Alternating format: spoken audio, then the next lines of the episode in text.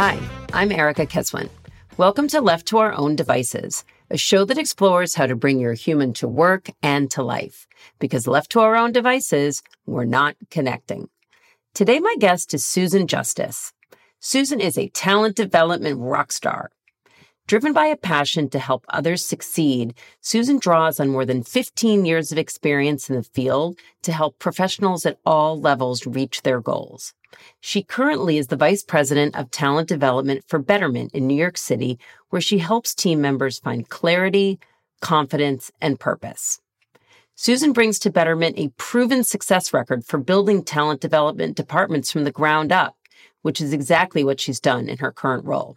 Throughout her career, Susan has helped build learning cultures within several industries, including financial services, business consulting, advertising, fintech, and insurance. And in addition to her work with Betterment, Susan volunteers with the Lean In program at Columbia University and First Round First Track as a career mentor. Susan holds an MS in HR management from the New School University, a life coaching certification from the Certified Life Coaching Institute, and a career coaching certification from New York University. Hi, Susan. So great to see you and thank you for being on the show. Absolutely. Happy to be here. Happy to be here on this beautiful sunny day in in New York City. That's Maybe next right. time we we should plan to do this face to face. Yes, that would be awesome. so this uh, season on Left to Our Own Devices, as you know, is about how to lead in the hybrid revolution. And we are recording this in May of 2021 as many organizations have announced that they're trying to return to the office. I don't like to say return to work because people have been working throughout, and actually, many people have been working more. But would love to just ask you a question, like a general question to start off, which is what has surprised you the most over the last year and a half? I would say what surprised me the most would be just how our employees have just shown up through. I mean, it's been a tough year for all of us. Burnout is definitely a theme for many in terms of work life balance, but the the passion towards the work we do at Betterment has been people have continued to thrive towards it and really just trying to get us to a place that the organization is continuing to develop the best products we can create. We're continuously evolving and iterating. Efficiency is one of our core values. So we're continuously just trying to find ways to bring the best products forward for our customers as they think about their long term financial planning. Sounds great. And what about you? Uh, you know, personally, you have a long time background in in talent development and really thinking about how best to grow people in the organization. If you were to contribute a chapter on how to lead during these turbulent times, you know, what do you think you personally in your role have done really well during these times? I've found ways to build connection with my team in a different way. Like I've really tried to deepen the connection that I have by getting to the core of who they are as individuals, not just about the work. I think previously leaders and not that this is how i led before but we're moving so quickly in regards to our um, priorities and the and our okrs and the things that we're we're focused on for the year and for the quarter etc that sometimes we forget who our people are. So i have to say this past year one of the ways i've shifted is really getting to know my team first in terms of what's important to them at this moment. Like how can i support them because the better they are in terms of how they're doing, the best they can bring, the best work they can bring into the organization and what they bring to the team. So, re- like really tried to be intentional on being a people first leader even further more this year than I've ever before. Great. Can you share some tips and tricks on how you did that, whether it was how you were leading meetings? Because I think some people will say to me, I try it and I get the eye roll. And, but I have found and seen through, through a lot of people I've worked with and spoken to on the podcast that if you can get that sweet spot in terms of doing it in a way that connects people, you know, with your values and the culture, they really do come alive. Certainly. So I have a team of two, two fabulous women, great diverse team. And we meet weekly. And the first, literally, the first topic on the agenda is what are they grateful for? Or what are they most proud of? And the reason I choose those two is because I want to get to the core of what matters to them today, like what what are, what's bringing them gratitude at this moment? And the question around what are they most proud of is really about driving more of the self advocacy idea. Like what, what where do you feel like you brought your most value this week? And what are you most proud of that i may not be aware of or our other team member may not be aware of? So we every week we make sure that we cover that topic as our first focus and then we dive into the actual work. Wow.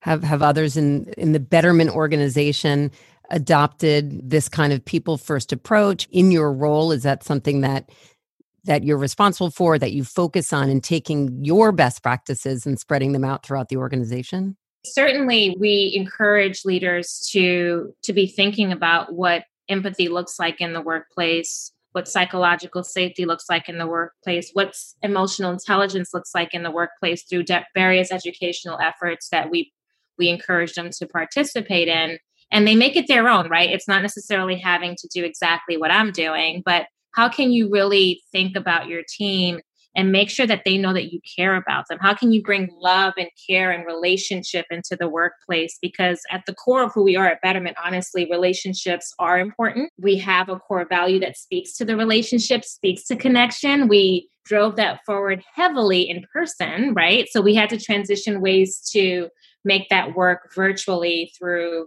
whether it's a leader showing up for their team and making sure that they're bringing them forward and and and putting them first or whether it be various team activities that we may participate in. We've done like cooking classes, we've done like painting classes, wine classes. We try to be really creative on continuously to bring continuously bringing that culture of connection even in this virtual space on a team level as well as on company wide level and all of this is all in, in partnership with the entire employee population because we look to them to understand what matters to them also like burnout as i mentioned earlier is a thing for organizations today. So we don't want to add another Zoom meeting to the calendar, right? Let's work together on finding that right sweet spot on how we can remain connected as employees within the organization and build connection.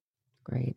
Yeah, I saw that your the value you were referring to is build relationships beyond the task. And as you and I were on an event together recently, I have this obsession with employee values, company values, and how you get the values off the walls and into the halls. And for those listening who don't know, I actually interviewed Jon Stein, who's the founder and CEO or former CEO of Betterment, when I wrote Bring Your Human to Work. And if you're not familiar with Jon, he was a dedicated Boy Scout and rose to that level of Eagle Scout, which is really hard to do. And it showed him that the the power of being part of a group. And i remember he you know how people working together as a team can really move mountains. And i was really moved by my interview with him and the betterment way which you talk about on your website this living breathing document. Given that you have such a strong organizational culture how are you thinking about this return to office or have you made any plans about how this might work and how will it work and be consistent with those values which at betterment they're real they're not just these platitudes that sit you know on the desk Sure. So we've recently started to flesh out our plan to return to work. We'll be kicking off that process in September.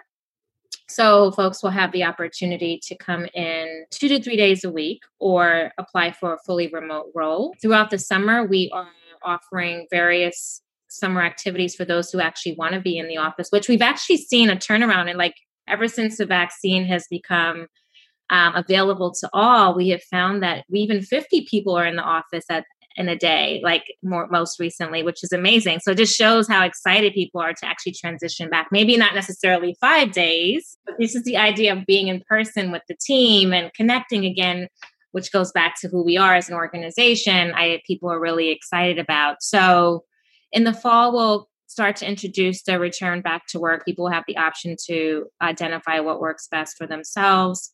And we'll continue to engage various team activities again through various surveys and understanding what people do want to participate in. We do have a full series of summer events coming up. We have a summer anniversary party, which we've been doing since the, or- the company started over 10 years ago. And we're continuing that in person in about a week or so. So that's really, people are very excited about that.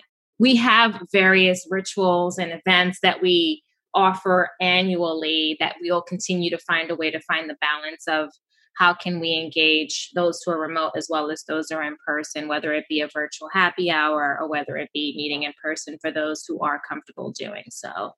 Well, it'll be interesting to see how the Rubik's Cube, all the different moving pieces come together. My sense is that whatever we start out with may not be or probably won't be what we end up with, that we really have to see how it works. Because, I mean, I do believe that certain things are done more effectively and, you know you have more innovation when you're face to face are you having those kinds of conversations? What should be done at home? What should be done in the office?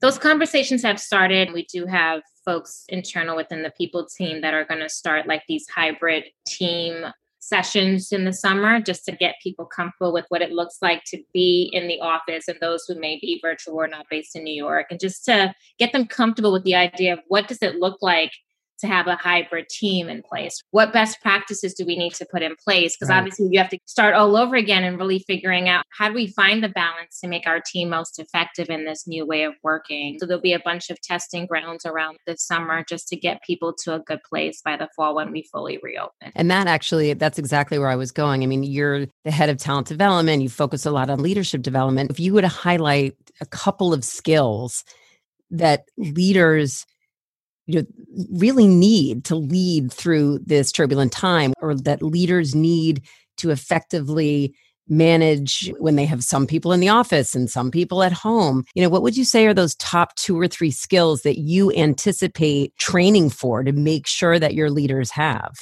Sure. Psychological safety is honestly our number one top focus this year, but mainly that sits under our diversity, equity, and inclusion and belonging curriculum, but mm-hmm. it kind of spears towards all areas of what leadership development is in this new way of leading. So, how can you lead your team in the most inclusive manner? How can you make them feel safe? Because at the end of the day, that builds trust. Trust is a really important behavior to demonstrate for your team so they feel like they belong within your team, within the organization. Another area is we'll continue to build upon emotional intelligence. We've been teaching that for years, but I think this is a real time opportunity to reinforce what that means in terms of how can you be the most empathetic leader you can be? Mm-hmm. How can you show that you care for your team members? How can you make sure that you're in, like just showing up for your your team members in ways that you haven't before. So reinforcing the message around what EQ means. And the other area I would say is it's more focused on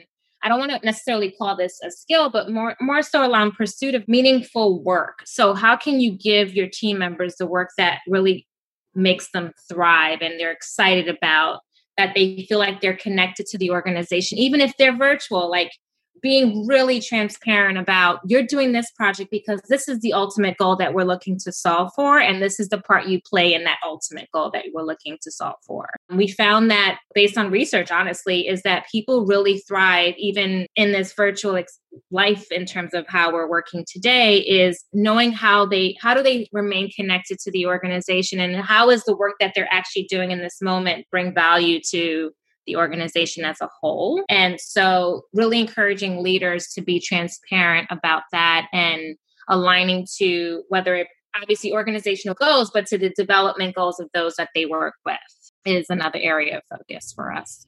That's great. So it sounds like you've identified these skills and and these will be built into your professional development training for your leaders.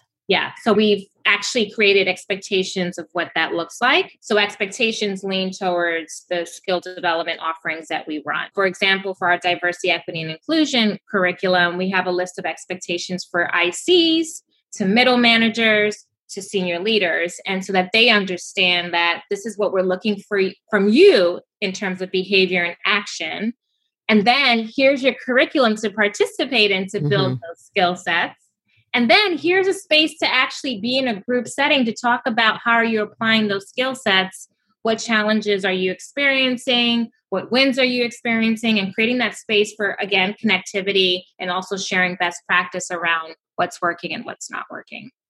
Great. I asked you to clarify only because i think it's great when listeners can really you have a roadmap and have identified these skills and are putting in a plan. And I, I really do believe especially now that we need to be intentional about how to give leaders the skills to be successful right. in these times. And, you know, some are similar than before, but as you said, we had this before, but it has taken on totally new meaning and it's even more important than you're doubling down on certain things.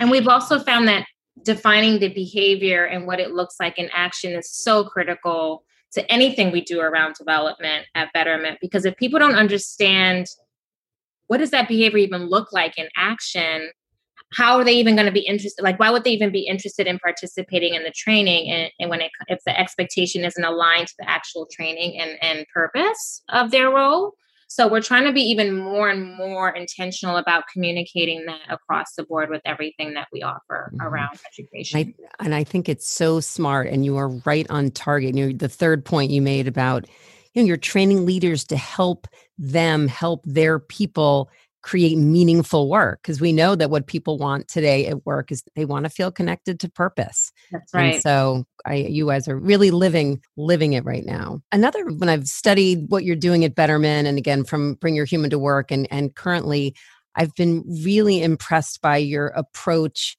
to bringing coaching into the organization and would love for you to talk about this because in many organizations you think oh the executive coaches are for the top you know, the, hmm. just the senior people. But it seems like you've provided coaching. I don't know if it's at all levels or many more levels. So would love to hear the details on that and how you came to that decision.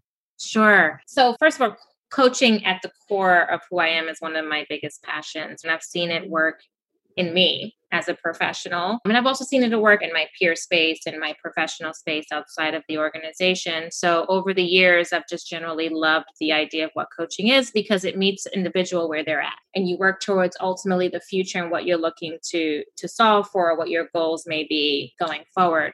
So at Betterment, when I joined, I always had a goal of somehow bringing coaching into the organization, but one of the ways that we we test out initiatives is through piloting. So we piloted career coaching days. Career coaching days were like we would have like maybe 20 slots with different coaches and people would get an opportunity to sign up for 45 minute sessions with a coach just to talk about something that they're looking to work towards or, or a goal that they have in place or something that an area that they're looking to re- remove a roadblock so to speak. So we did that actually for a couple of years and we consistently found that people were finding it extremely valuable in in regards to having that personal space and time to work on their individual goals and also gave them a space to actually have someone else to talk to in regards to their goals outside of their manager. So we tested that, out for a couple of years. And then after some time, we realized that people were valuing it, whether it could be the most junior professional as well as a middle manager or new manager,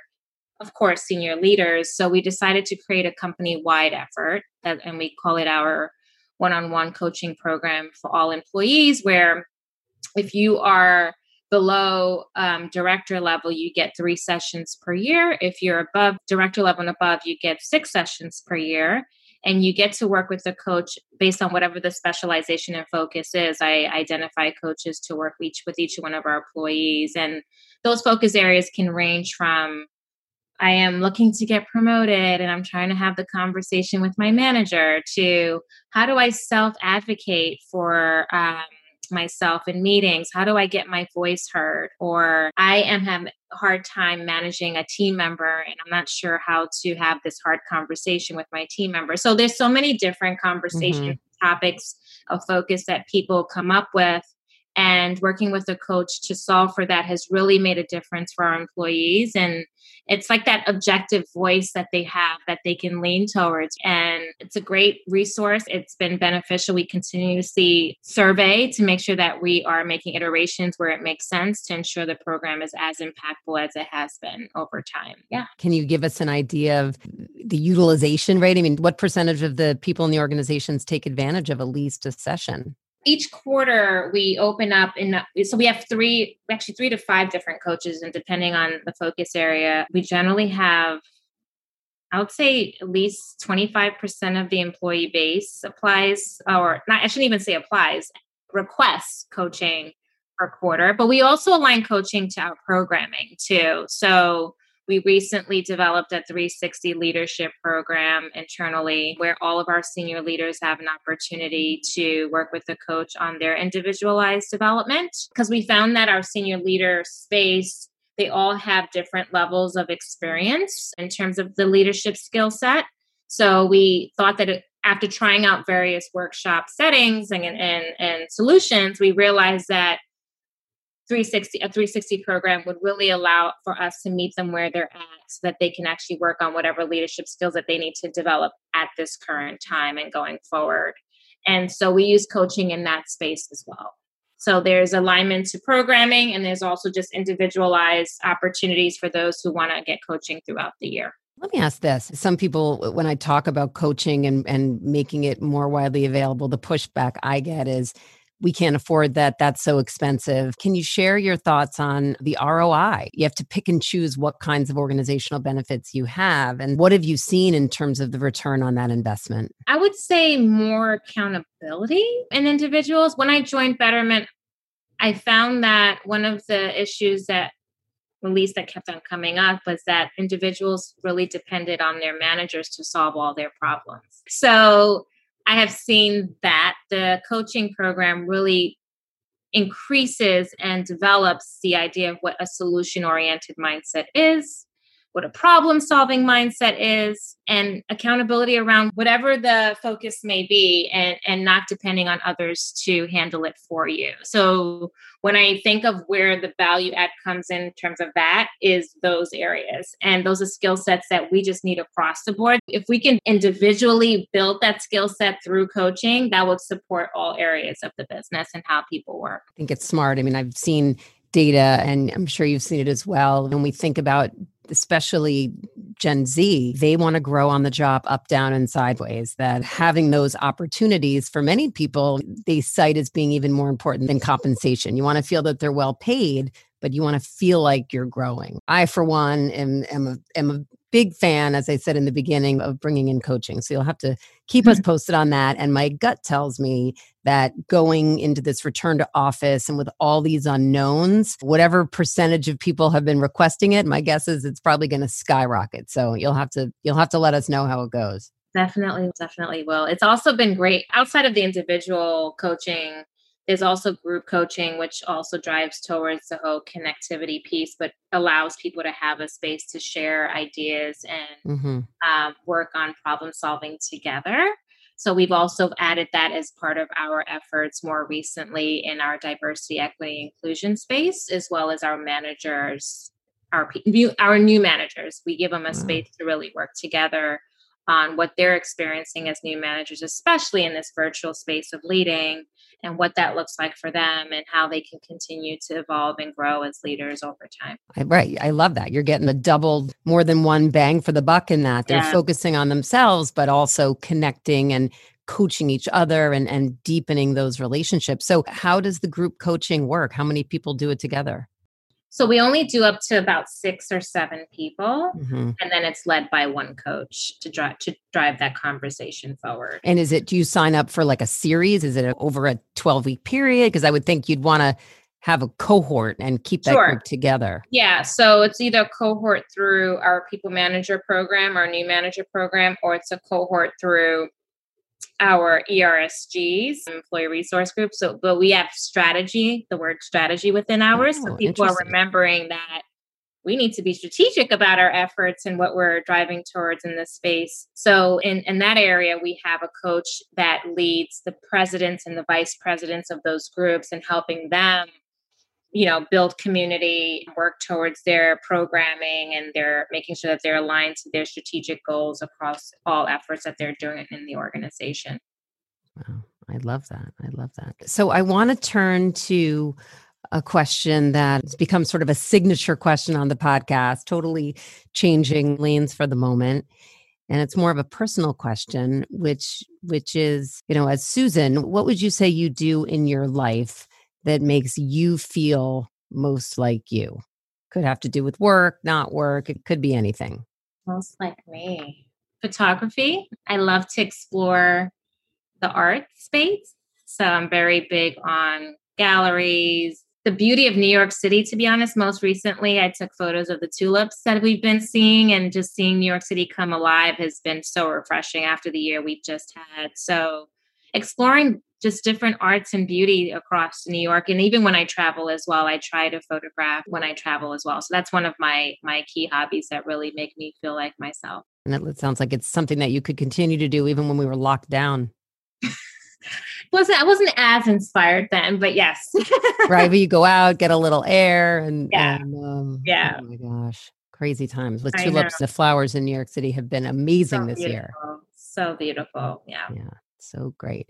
All right, we're gonna wrap by. I'm just gonna ask you a few rapid fire questions, but I've really learned so so much listening to you today i feel like i could go on for another two hours you know we've had a lot of time at home any anything you can share about any great books you've read or anything you've been watching netflix hulu any you know or other sure i've been more into the podcast space to be honest it allows for me to just stay up to speed on just all that is going on but most recently my podcast has been the better human podcast. It's i don't know if you've heard of it but it focuses on self-development personal development in all areas of life whether it's family whether it's work whether it's mindset psychological thought process men- mental health etc it covers everything you can think of and i just go in there and whatever inspires me i listen to a book that I recently revisited is Brené Brown Dare to Lead because I, mm-hmm. I love that book so much. I just think it it helped me a ton over my transition into becoming a leader in the fintech space, to be honest, because I've worked in large organizations for so many years. And I found that the culture is just very different. And mm-hmm. that book really allowed for me to remove my armor as a leader and really bring my authentic self into the workplace, which I didn't necessarily feel as comfortable doing so when I worked in corporate America. I love that. And last but not least, now that the world is opening up and, and we're vaccinated, what is something that you're looking forward to doing that you haven't been able to do? Travel. So I'm going back to my home country this weekend, actually. I'm going to Kenya, Nairobi for oh my gosh. two weeks. Yes. So I'm really excited about getting on the plane and seeing family because I haven't been able to see them for over, um, actually, now it's been almost two years. That's what I'm looking most forward to. Oh my gosh. We'll have an amazing trip. I'm so glad we got to talk to you before you were gone for a while. I really appreciate it. And, you know, when you get back, let's go for a walk in New York City and see the tulips. Sounds beautiful. All right. Thank you, Susan. Thank you for tuning in to Left to Our Own Devices. If you enjoyed what you heard, please rate and review the show on Apple Podcasts. If you want to receive my monthly ish update on all things human at work or just want to say hello, email me at erica at ericakeswin.com. Stay safe, stay connected, and I'll see you soon.